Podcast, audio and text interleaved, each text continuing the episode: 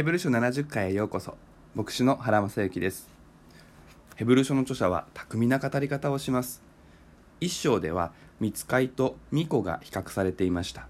これを序論としながら2章になると御使いと人間を比較して話を進めていきます。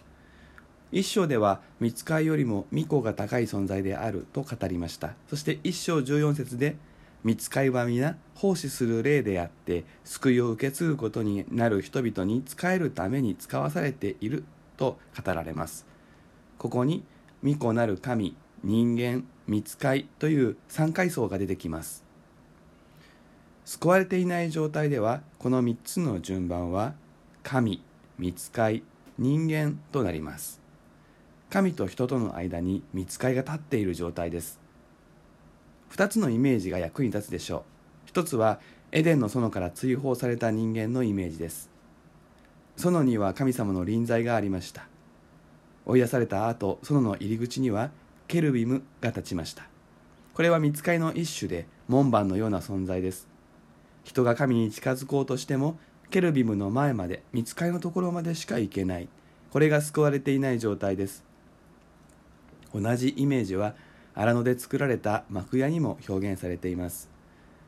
幕屋の内側に神様の臨在があり、人はそこに近づきたいと思っても簡単には近づけません。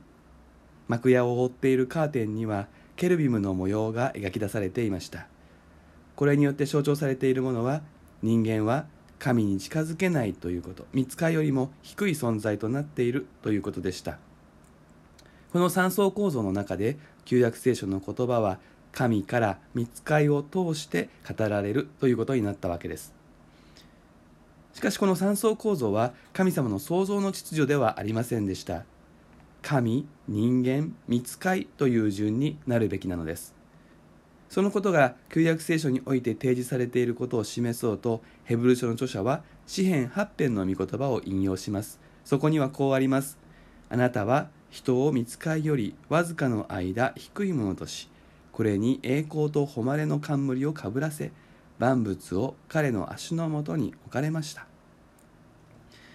万物を彼の足のもとに、あるいは万物を彼の足の下にというからには、その中に御使いも入るわけです。足の下に置くというのは、王として支配するという意味です。このことによってヘブル書の著者は、神、人間、御使いの順序が適切な順序である、適切な秩序であるということを言います。あなたは人を御使いよりわずかの間低いものとし、ということは神、御使い、人間の順になっているのはわずかの間であるということです。時が来たならばこの順序は元の位置に戻るということ、神、人、御使いという順序になるということです。けれども実際の状態を見るとどうでしょうか。救われている人の感覚としてもこの御言葉は成就していない、万物が自分の足の下に置かれているとは到底言えないと著者は言います。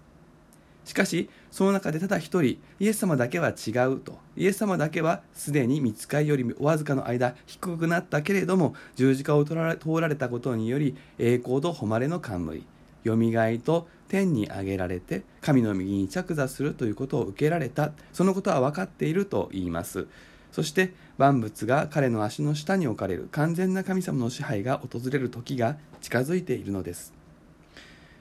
そしてこの方を見つめ、この方に従っていくならば、私たちも苦しみは通過するけれどもイエス様と同じように栄光に導かれていくのだと著者は説きます。ただの人間が神の聖なることに預かり、栄光と誉れの冠を受け神と共に支配するのです。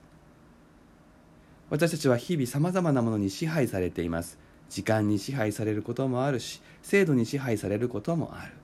体に支配されることもあるし、感情に支配されることもあります。何々しなければならないという律法に支配されることもあるし、何か偉い人の前に卑屈になってしまうこともあります。本当は人間はただ神様に支配されるとき自由になって、あらゆることを足の下に置いて生きることができる、そういうものなのです。こんなに素晴らしい救いとは、ただ神様だけに結ばれ、他のあらゆることから解放された歩みです。私たちはそれを受けられるし、それを少しでも受けるように成長へと導かれるのです。7回目は以上です。それではまたお会いしましょう。